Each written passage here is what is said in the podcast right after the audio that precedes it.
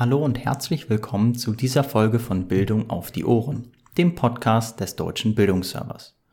Mein Name ist Luca Mollenhauer und ich betreue beim Bildungsserver die Themen digitale Bildung und digitale Infrastrukturen.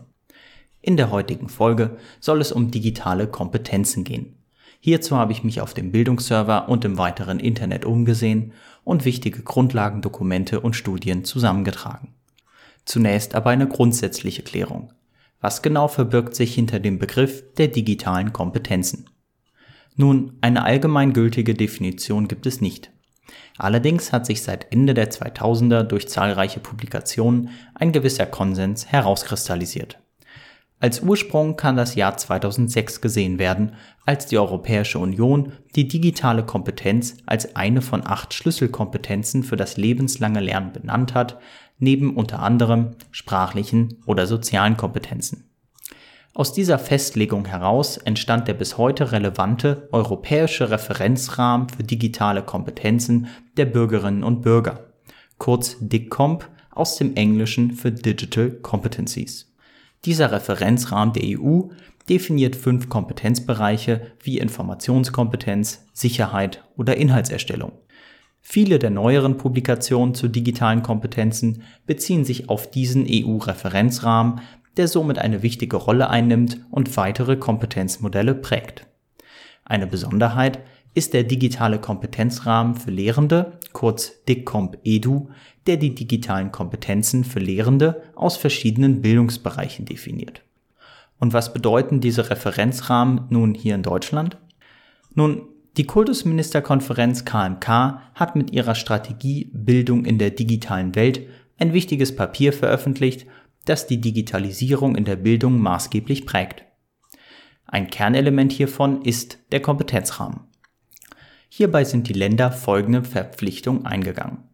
Allen Schülerinnen und Schülern, die bis zum Schuljahr 2018-19 in die Grundschule eingeschult oder in die Sekundarstufe 1 eingetreten sind, muss es ermöglicht sein, bis zum Ende der Pflichtschulzeit eben jene Kompetenzen zu erwerben. Nach diesen theoretischen und politischen Grundlagendokumenten wenden wir den Blick nun in die Praxis.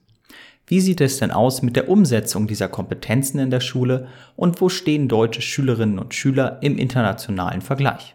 Hierzu wurde 2013 und 2018 die ICILS durchgeführt, das steht für International Computer and Information Literacy Study.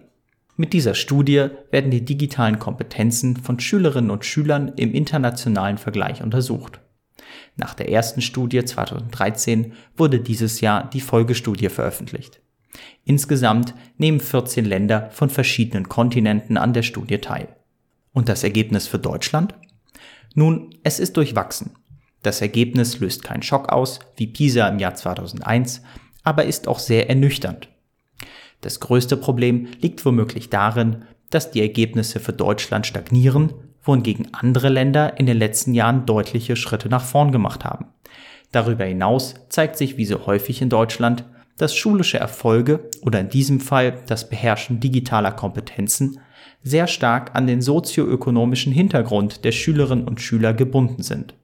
Zwar führen Kritiker der Studie an, dass Maßnahmen wie der Digitalpakt zum Testzeitpunkt noch nicht in der Umsetzung gewesen sind, doch kann der Fokus auf Hardware und Ausstattung beim Digitalpakt Zweifel aufkommen lassen, ob die Schülerinnen und Schüler bei einer möglichen Folgestudie im Jahr 2023 wirklich besser abschneiden würden.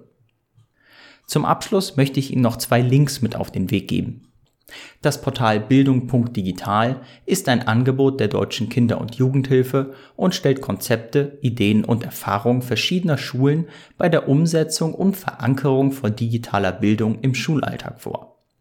Darüber hinaus gibt es eine Toolbox, die hilfreiche Instrumente vorstellt, die bei der Entwicklung und Verankerung von Konzepten zeitgemäßer Bildung an Schulen unterstützen.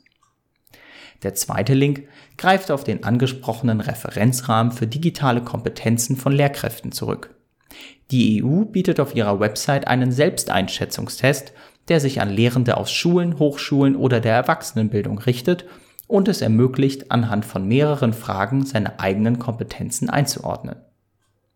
Diese und alle weiteren Links finden Sie im Blogpost zu dieser Folge auf blog.bildungsserver.de und natürlich auch in den Show Notes auf Ihrem Smartphone. Sie können den Podcast des Deutschen Bildungsservers auch über die Podcast-App Ihres Vertrauens auf Ihrem Handy abonnieren. Wenn Sie Fragen oder Anregungen haben, schreiben Sie uns gerne unter podcast.dipf.de, das ist dipf.de. Vielen Dank fürs Zuhören und bis zum nächsten Mal.